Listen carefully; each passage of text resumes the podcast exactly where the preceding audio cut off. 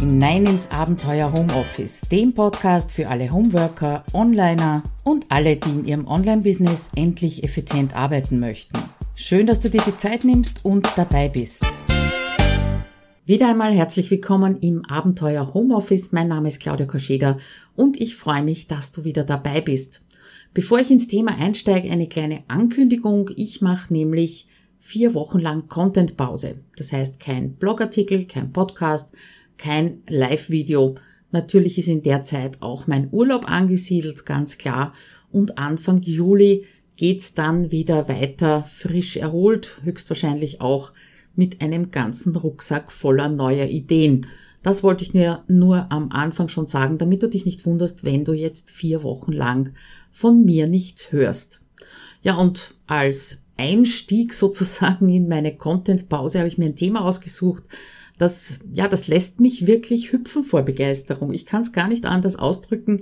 Es geht um den Trello Butler und darum, wie du dir damit extrem viel Zeit sparen kannst, Fehler vermeiden kannst und, und, und.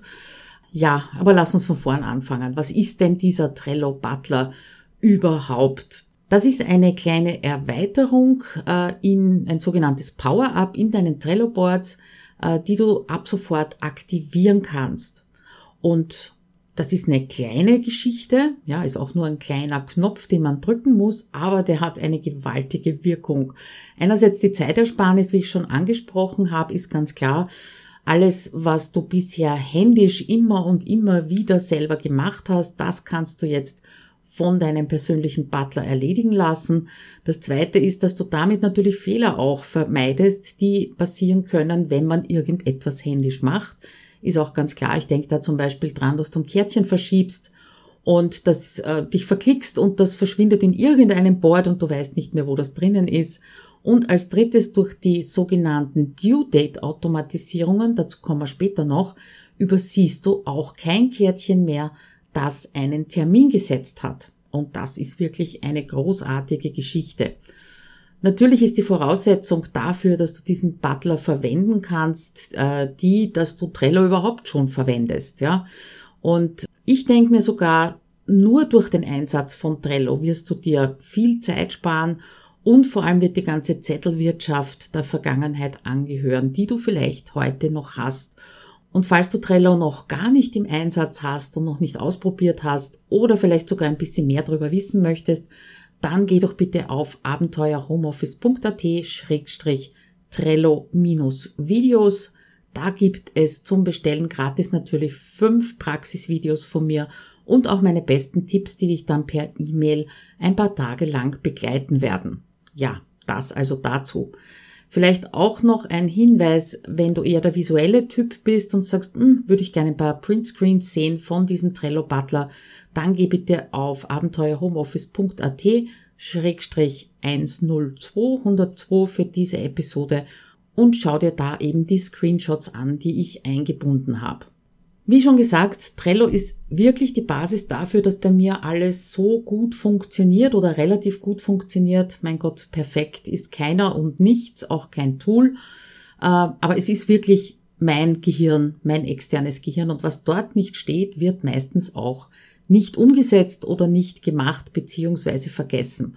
Ja, und trotzdem, ich habe meine Workflows, ich habe meine Abläufe in meinen Boards und trotzdem ist es hin und wieder ein bisschen nervig, all diese Hin- und Herschiebereien, äh, neue Kärtchen anlegen und, und, und, das alles händisch zu machen. Und mir ist natürlich auch schon oft der Gedanke gekommen, was wäre, wenn Trello erkennen könnte und es dann vor allem auch tun würde, was immer passieren soll, wenn eben bestimmte Situationen eintreffen.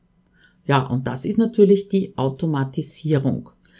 Diesen Trello Butler, den ich dir heute vorstelle, den gibt schon länger. Das ist ein Power-Up, also eine Erweiterung, die bisher kostenpflichtig war, weil sie eben nicht in Trello integriert war. Und jetzt hat Trello äh, diesen Butler übernommen, gekauft unter Anführungszeichen. Und das Tolle dran ist, Trello ist nicht teurer geworden und du kannst den Butler sogar in der kostenlosen Version verwenden. Das ist also ein Power-Up, das doch einige andere Power-Ups vielleicht sogar für dich überflüssig macht, könnte ich mir zumindest vorstellen. Du weißt ja, in der Gratis-Version von Trello kannst du pro Board ein Power-Up aktivieren. Tja, und wenn das der Butler ist, dann hast du auf jeden Fall schon viel gewonnen. Ich habe schon hin und wieder hingeschielt zu diesem Butler, muss aber sagen, dadurch, dass ich äh, die Business-Version von Trello bezahle, monatlich und der Butler genauso viel gekostet hat, habe ich mir das bisher verkniffen, wobei ich ehrlich sagen muss, wenn ich mir das ein bisschen näher angeschaut hätte, hätte ich wahrscheinlich trotzdem auch in der kostenpflichtigen Version zugeschlagen, weil das Ding wirklich wahnsinnig viel kann.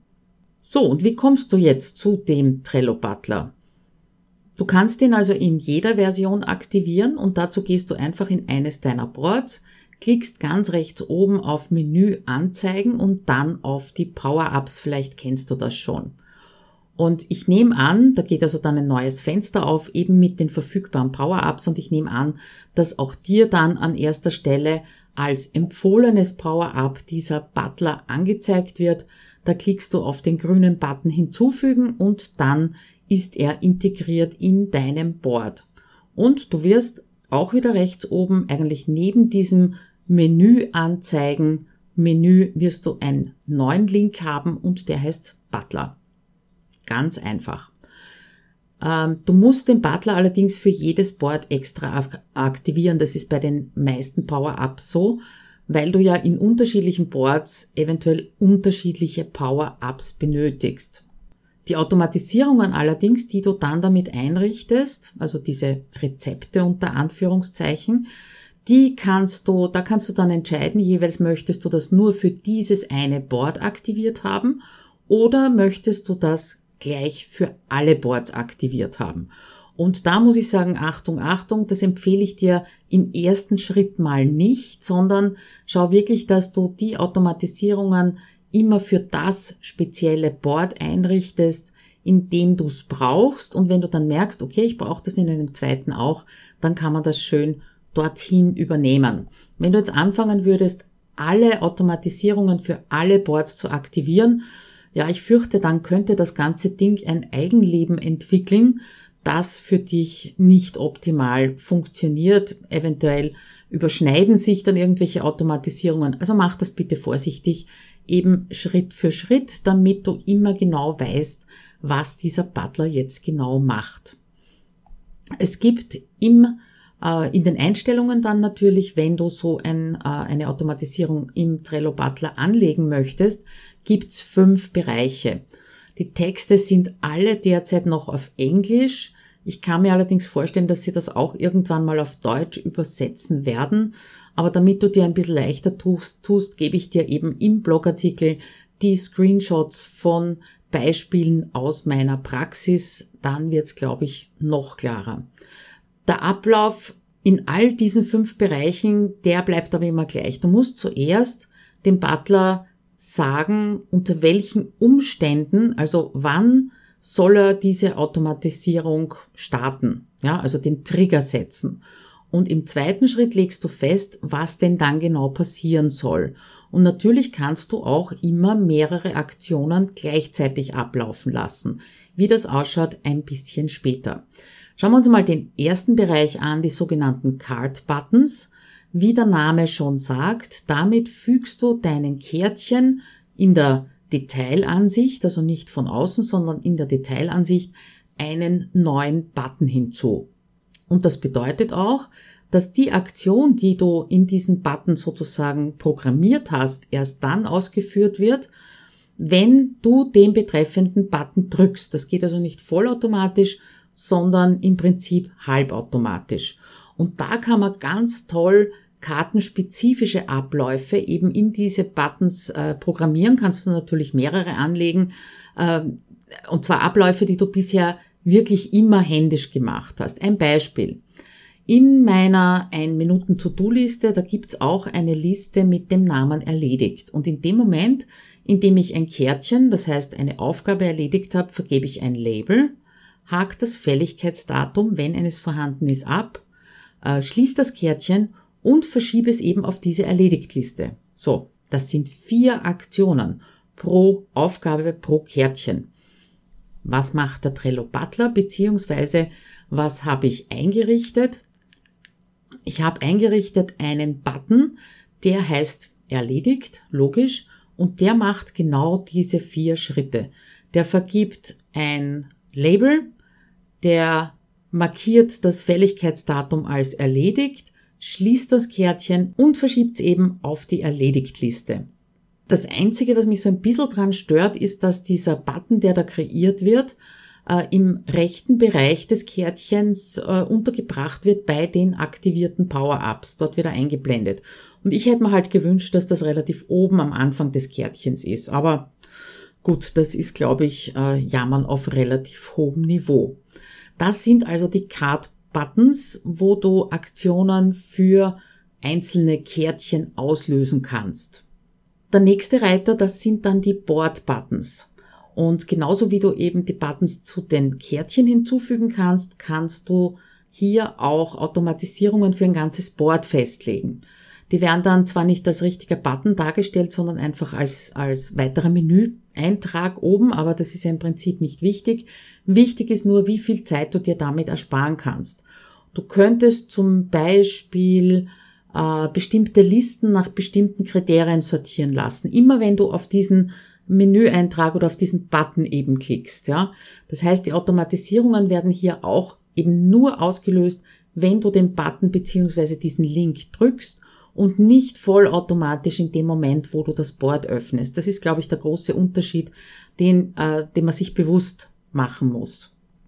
Und wenn man es ganz genau nimmt, dann sind diese Automatisierungen sowas wie Card-Buttons, die eben über das ganze Board hinweg, also über alle Kärtchen durchgeführt werden. Du könntest zum Beispiel sagen, alle Kärtchen, die ein blaues Label haben, sollen auf Liste XY verschoben werden. Ja, und in dem Moment, wo du das, wo du diesen Button klickst, geht der Butler auf die Suche nach Kärtchen mit blauem Label und verschiebt die eben in eine andere Liste.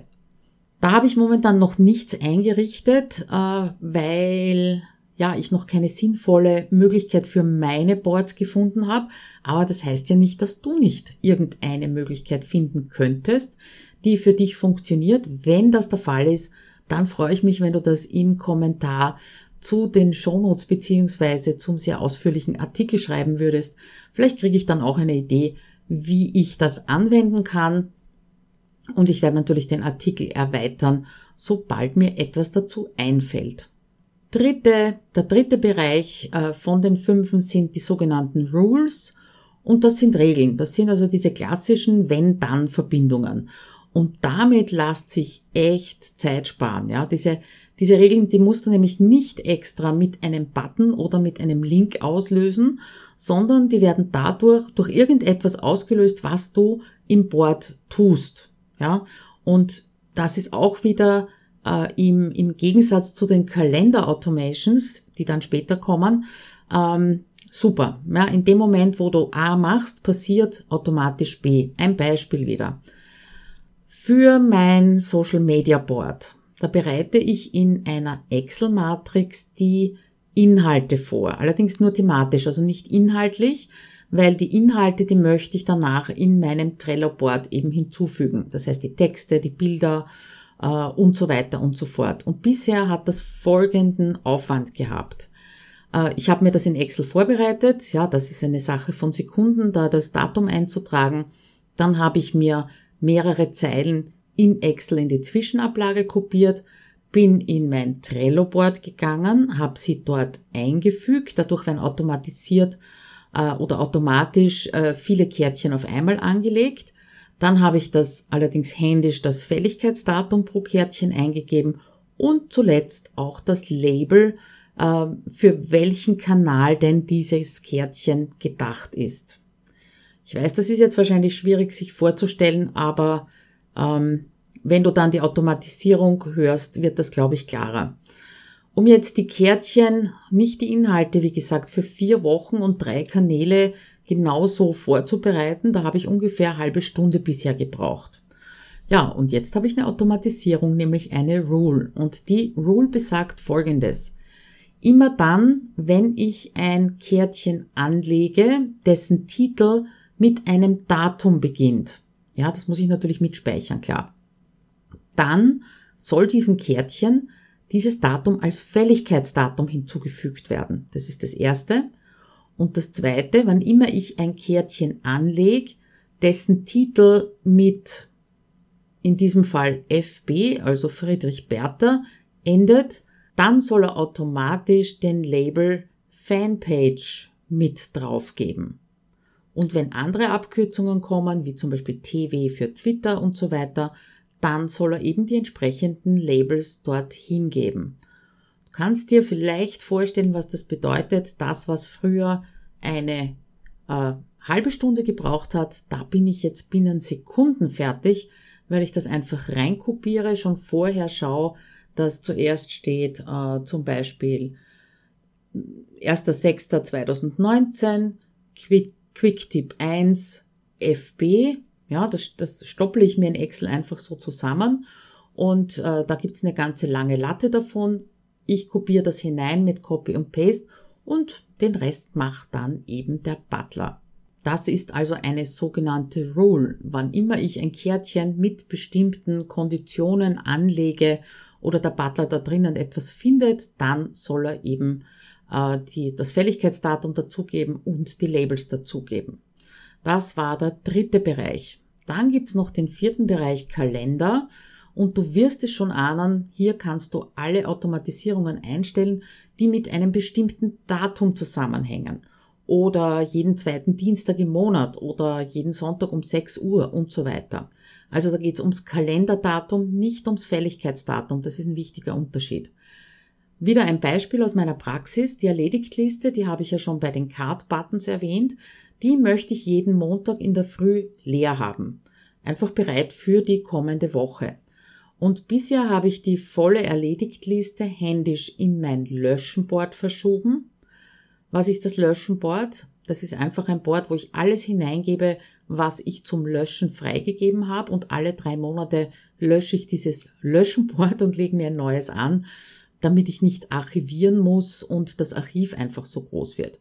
Also, die Erledigtliste habe ich händisch in mein Löschenboard verschoben und habe mir eine frische Erledigtliste angelegt. Und das übernimmt inzwischen der Trello Butler über diese Kalenderfunktion. Da steht drinnen, jeden Sonntag um 10.15 Uhr abends soll er die Liste namens erledigt vom Board 1 Minuten To-Do-Liste zum Board äh, löschen verschieben und eine neue Liste mit dem Namen erledigt an Position 1 im Board 1 Minuten To-Do-Liste anlegen. Tja, und das funktioniert sensationell. Äh, hab's schon ein paar Wochen ausprobiert. Das sind also die Kalenderautomatisierungen.